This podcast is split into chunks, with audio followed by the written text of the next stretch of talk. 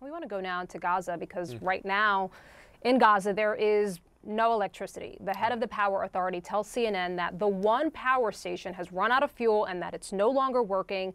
It's part of Israel's promised siege of the Palestinian enclave. And of course, the death, death toll in Gaza, as we have it, above 1,000 people, injuries mounting above 5,000 now. All this together making the humanita humanitarian situation there even more dire for civilians. Gaza's hospitals and morgues, we are told, are filling up. CNN's Salma Abdelaziz is following the story from London. Sama, tell us what you're learning from the Gaza side of this story.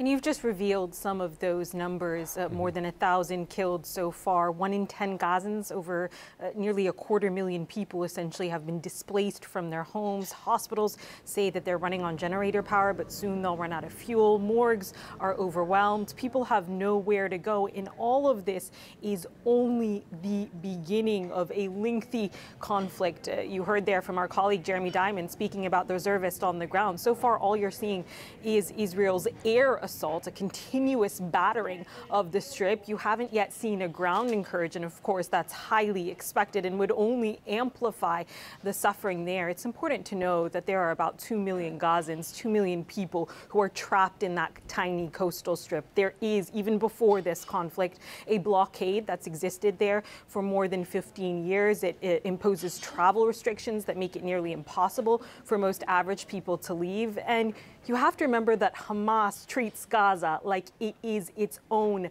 backyard. There have been no elections in Gaza uh, for many, many years now since uh, Hamas seized control in 2007. So the people there have no say in what Hamas does, but they absolutely bear the brunt of the consequence of the consequences of this conflict. You already have rights groups ringing the alarm saying that the siege that Israel has imposed, cutting off food, cutting off fuel, cutting off water, that that is collective punishment, that it is a violation of international law. But Israel is undeterred. The defense minister was on the border just a few hours ago meeting with Israeli troops saying the gloves are off there are no restraints. Gaza will never be the same again. Of course, these words are haunting the many families right now living under bombardment. Is there any sense now, when we look at these strikes, is Israel still giving warning of the strikes in advance to allow for civilians to move uh, from the buildings, their homes, uh, or elsewhere before the bombs drop?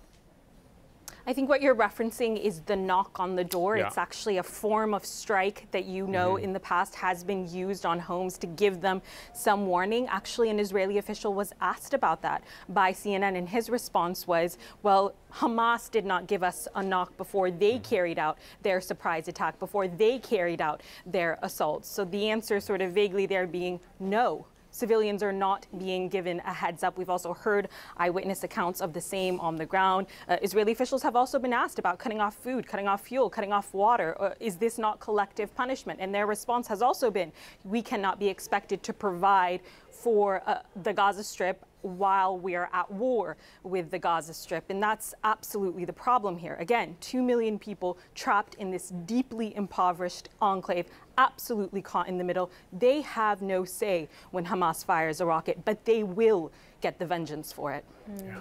And Salma, we've been hearing just awful stories of people who were in Gaza who say, you know, they hear from the authorities, go to the south, they go to the south, and then the south is hit with airstrikes. They hear from authorities, go to the north, and then the north. And so, you know, for all of the folks that are in Gaza, more than 2 million people, um, just, just really difficult days ahead. Salma Abdelaziz, thank you, Salma.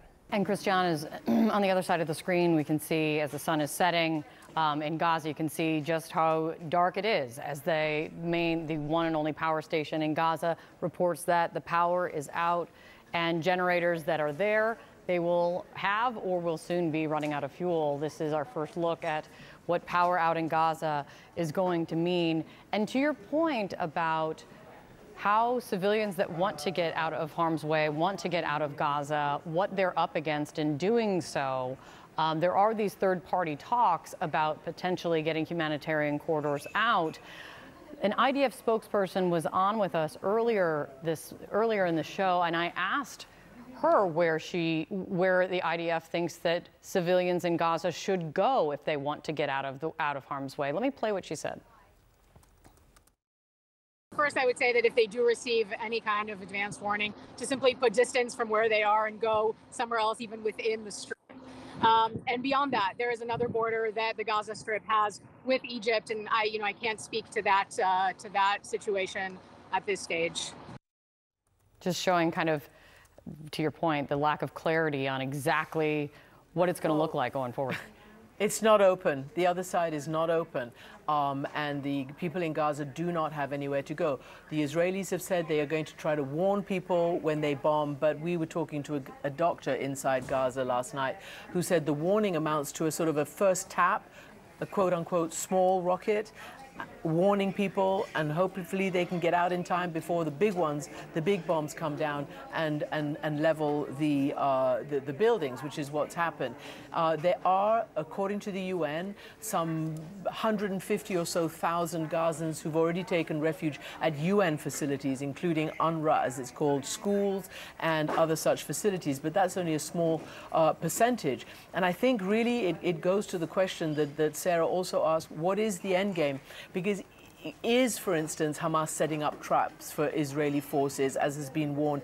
Does it want to try to drag Israel into a quagmire? Does it want to spark a regional conf conflagration by uh, doing this? And more importantly, even if Israel manages to decimate Hamas, then who takes over? Does Israel reoccupy? Who then? What then? There's so many questions. But Israel's aim right now should not be misunderstood. It is to retain and regain, rather, the deterrence that it has lost since Saturday.